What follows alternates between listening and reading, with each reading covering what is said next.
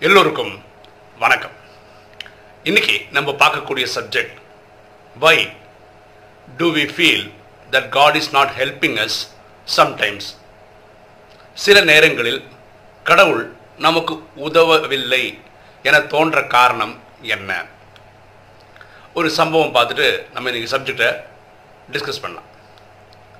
ஒரு அப்பாவும் பையனும் காட்டுக்குள்ளே நடந்து போகிறாங்க இந்த அப்பா தன் பையனுக்கு ஏதோ சொல்லிக் கொடுக்கணும்னு நினைக்கிறாரு. அதனால் ராத்திரி வேலையில் கூட்டிகிட்டு போகிறார் ராத்திரி ஒரு ஒம்பது மணி இருக்கும்னு வச்சுக்கோங்களேன். ஒரு அடர்ந்த காட்டுக்குள்ளே கூட்டிகிட்டு போகிறார் அப்போது அந்த பையன்கிட்ட சொல்கிறார் இன்னைக்கு நம்ம ஒரு புது முயற்சி பண்ண போகிறோம் என்ன பண்ண போகிறோன்னா உன் கண்களை துணியால் கெட்டிடுவேன். இந்த காட்டில் ஒரு நைட்டு ஃபுல்லாக நீ இருக்கணும். நான் வீட்டுக்கு போயிடுவேன். நாளை காலம்புற தான் வருவேன். ஆனால் நீ பயப்படாமல் இருக்கணும். நான் ஒரு விஷயம் சொல்கிறேன் நல்ல ஞாபகம் வச்சுக்கோ. உனக்கு ஒரு கஷ்டமும் வராது. தைரியமாக இரு. நான் காலம்பரம் வந்து உன்னை கூட்டிகிட்டு போகிறேன் இதுதான் டாஸ்க்கு. பையனுக்கு வந்து ஒரு பதினஞ்சு வயசு இருக்கும். பத்தாவது படிக்கிற பையன் வச்சுக்கோங்களேன். இப்போ பையன் அப்பா ஏதோ சொல்லிக் கொடுக்க ட்ரை பண்ணுறாருன்னு புரிஞ்சுக்கிறான். சரி அப்பா கூட இருக்கிற அந்த தைரியத்தில் சரி அந்த சேலஞ்சை ஒத்துக்கிறான். ஆனால் அப்பா சொல்ல நான் கிளம்பிடுவேன்னு சொல்லியிருக்கேன். அதுவும் புரிஞ்சிருக்கான் அப்படிலாம் விட்டு போக மாட்டாருன்னு நம்புகிறான் கண்ணை கட்டிட்டாங்க. அவன் அவங்க கூடயே உட்காந்துக்கிறான் கொஞ்ச நேரம் அப்பா பேசிகிட்டு இருக்காரு அவங்க கூட. அப்போ சொல்கிறாரு நான் கிளம்புறேன்ப்பா அப்படின்னு சொல்லி அப்பா நடந்து போகிற சவுண்டு கேட்குது ஏன்னா கண்ணை மூடியிருக்கான் இல்லையா? அப்பா நடந்து போகிற சத்தம் போனோன்னே கொஞ்ச நேரத்துக்கு அப்புறம் இந்த பையனுக்கு அந்த காட்டில் இருக்கக்கூடிய விலங்குகளோட சத்தம்லாம் கேட்க ஆரம்பிக்குது. பறவைகளோட சத்தம் விலங்குகளோட சத்தம்லாம் கேட்க ஆரம்பிக்கும் உள்ளுக்குள்ள பையன் சின்ன பையன் தானே எப்படி தானே ஒரு பதினஞ்சு வயசு பையன் தானே? அப்பா அப்பான்னு சத்தம் போட்டு கூப்பிட்றான். அவன் நினச்சான் அப்பா எங்கிருந்தா பக்கத்தில் தான் இருப்பார் கேட்குற தூரத்தில் தான் இருப்பார்னு நினச்சி கூப்பிட்றான். எவ்வளோ சத்தம் போட்டும் ஒரு ரியாக்ஷன் கிடையாது அவங்க அப்பா கிட்டேருந்து அதான் அவங்க அப்பா கிளம்பி போயிட்டார். அவன் அழ ஆரம்பிக்கிறான். ஓன்னு அழறான். கொஞ்ச நேரத்துக்கு அப்புறம் எவ்வளோதான் அழறது? ராத்திரி ஃபுல்லாக அழுதுட்டு இருக்க முடியுமான்னு அழுது முடிக்கும் போது அவனுக்கு ஒரு யோசனை வருது. என்ன யோசனை வருது? அப்பா என்ன சொன்னார்? ராத்திரி ஃபுல்லாக உனக்கு ஒன்றுமே ஆகாதுன்னு சொல்லியிருக்காரு. அப்போ ஏதோ ஒரு ப்ரொடெக்ஷன் எனக்கு பண்ணி வச்சு தான் போயிருப்பாரு. அதனால நான் அழ வேண்டிய அவசியம் இல்லை அப்படின்னு நினைக்கிறான். அவனுக்குள்ள ஒரு தைரியம் வருது. என்னதான் நடக்குதுன்னு பார்த்துருவோமே. ஆனால் கண்ணு கெட்டக்கூடாது கெட்டினது கைட்டக்கூடாதுன்னு அப்பா சொன்னதுனால கேட்டாமல் இருக்கான்.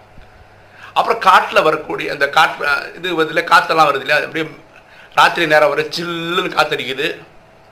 கொஞ்ச நேரத்தில் அந்த பையன் தூங்கிடுறான். காலம்புரை விடிஞ்சிடுது. சூரிய ஒளி அவன் முகத்தில் படுது. அப்போ தான் அவன் என்ன பண்ணுறான் எழுந்துக்கிறான். ராத்திரி ஃபுல்லாக முழிக்கணுன்றது தானே கான்செப்ட்டு அதுக்கப்புறம் என்ன பண்ணுறான் அந்த கண்ணை அவுத்து பார்த்தா அவங்க அப்பா பக்கத்துலேயே நிற்கிறார் அவன் என்ன பண்ணுறான் அப்பா அப்படியே கெட்டி பிடிச்சிக்கிறான். அப்பா என்னப்பா ராத்திரி வீட்டுக்கு போகிறேன்னு சொன்னேன் சீக்கிரம் வந்துட்டியான்னு? அப்போ அப்பா சொல்கிறேன் நான் எங்கே போனேன்? நான் எங்கேயும் போகல. நான் இங்கே தானே இருந்தேன். அப்படின்னு. இல்லையே நான் ராத்திரி வந்து பயந்து இந்த விலங்குகள் சத்தம் கேட்டு அழுதனே சத்தம் போட்டனே அப்பெல்லாம் ஒரு வாரத்தை கூட நீ ரிட்டர்ன் பேசவே இல்லையான்னு. இல்லைப்பா உனக்குள்ளே இருக்க பயம் போக வைக்கணும் அதுக்கு தான் நான் வந்தேன். அதுதான் என்னோடய டாஸ்க் அதுக்கு தான் வந்ததே. அப்போது உன் கூட இருந்தால் உனக்கு எப்படி இந்த பயம் போகும்? நீ தனியாக இருக்கேன்னு நினைக்கணும். உனக்கு உள்ள தைரியம் வரணும். அதனால தான் இது பண்ணேன்.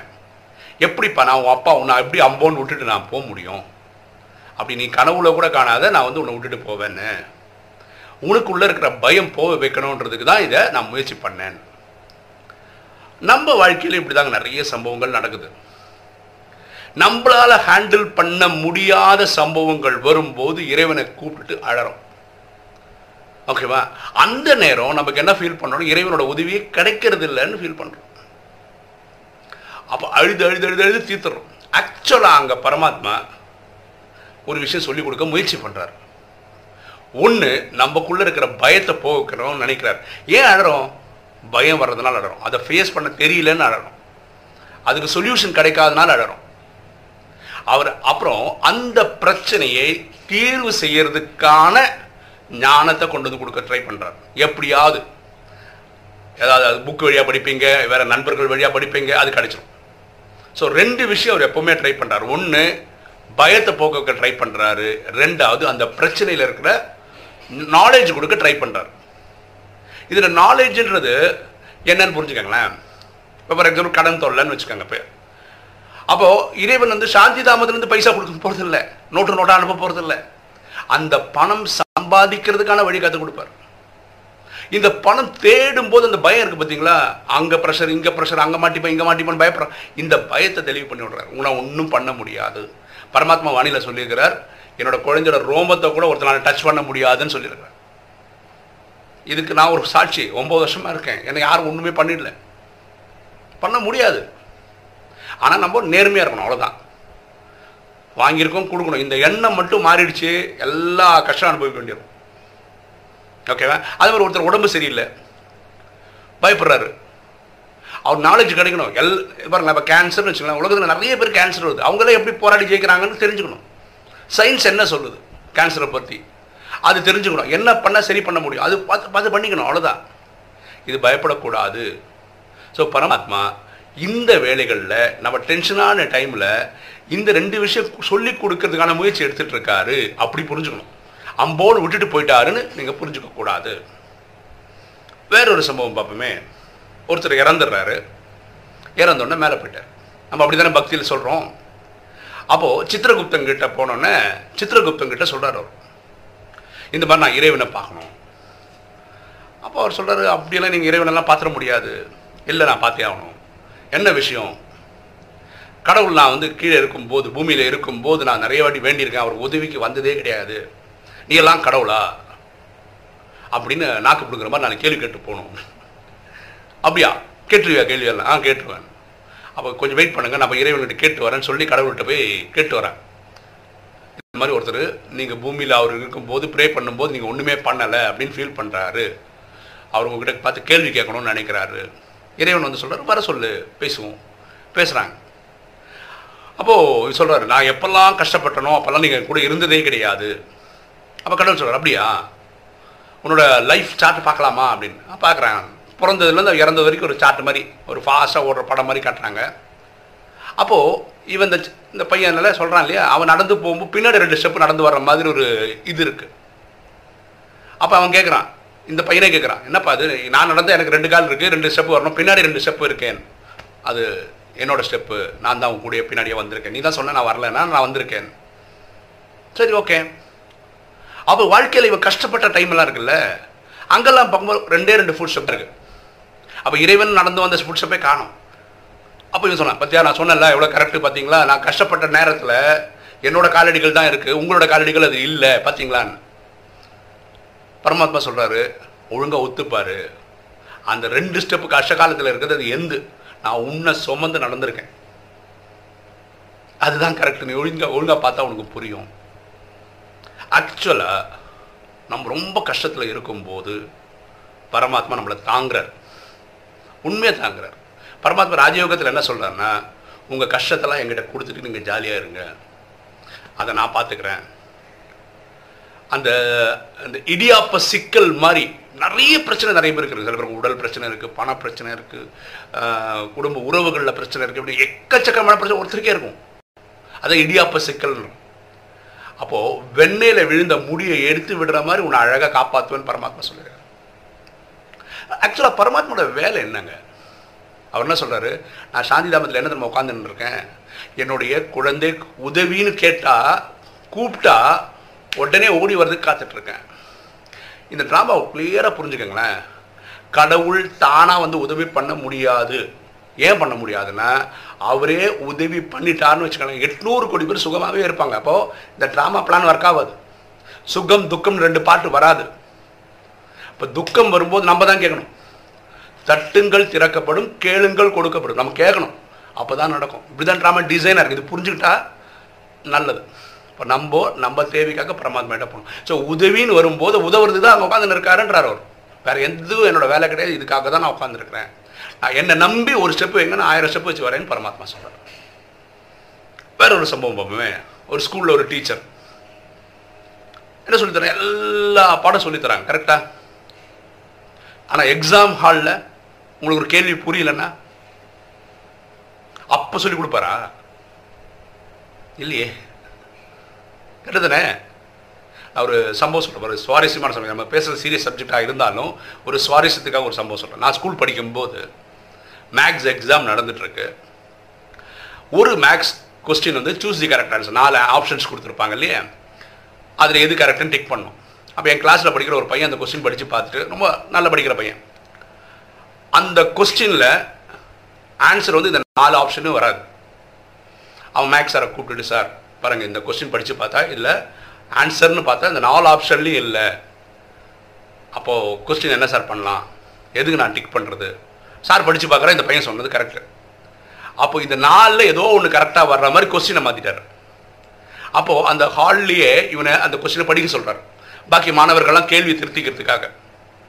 அப்போ எல்லாருக்கும் இந்த பையனே படிக்கிறான். கொஸ்டினை திருப்பி படிக்கிறான். இதுதான் இனிமேல் கரெக்டான கொஸ்டின் அப்போ தான் இந்த நாளில் ஏதோ ஒன்று கரெக்டாக இருக்குன்ற மாதிரி கொஸ்டினை படிக்கிறான். அப்போ நம்மலாம் இருக்கோம் பாக்கி எல்லாம் இருக்கோம் இல்லையா? எல்லாரும் என்ன சொல்கிறோம் ப்ளீஸ் ரிப்பீட் அந்த கொஸ்டின் திருப்பி ரிப்பீட் பண்ணுங்க கரெக்டாக எழுதிக்கிறதுக்காக. உடனே திருப்பி ஒரு வாட்டி படிக்கிறாங்க இந்த மாதிரி ரெண்டாவது மூணாவது நாலாவது பத்து வாட்டி படிச்சிட்டாங்க. அதே கொஸ்டினை எல்லாரும் மாற்றிக்கிறதுக்காக திரும்ப திரும்ப ஓ யாராவது ஒருத்தர் வந்து ப்ளீஸ் ரிப்பீட் ப்ளீஸ் ரிப்பீட் சொல்கிறதுனால இவனுக்கே டயர்ட் ஆயிடுச்சு இவனுக்கு போர் அடிச்சிச்சு. விருப்பம் வந்துச்சு. என்னடா என்ன திரும்ப திரும்ப படிக்க வைக்கிறாங்களே. சார் என்ன சார் இது? திருப்பி திருப்பி இதை நான் பத்து வாட்டி படிச்சேன் சார் கொஸ்டின் அப்போ சார் வந்து யார் அந்த ரிப்பீட் ரிப்பீட் சொல்கிறான் அவனை பிடிச்சிட்டாரு. எழுந்துடுறா. என்னடா உனக்கு என்னடா கொஸ்டின் ஒரு வாட்டி சொன்னால் காது கேட்காதான் சார் அந்த பையன் சொல்கிறான் சார் இந்த கேள்விக்கு இந்த நாலு ஆன்சர்லையும் ஆன்சர் வராதுன்னு எங்களுக்கு தெரியாது சார் இவன் எவ்வளோ புத்திசாலியாக இருக்கிறான் பாருங்கள் இந்த நாலு இந்த கொஸ்டினுக்கு இந்த நாலு ஆப்ஷனும் கரெக்ட் இல்லைன்னு. அதை உங்களை கூப்பிட்டு சொல்லி புரிய வச்சு கொஸ்டினை மாத்திரம் இந்த நாளில் ஏதோ ஒன்று கரெக்டுன்னு நான் ரிப்பீட் ரிப்பீட் சொல்கிறது ஆன்சரை சொல்கிறேன் ஆன்சர் சொல்கிறேன் எனக்கு கொஸ்டினை வச்சு நான் என்ன சார் பண்ணுவேன்?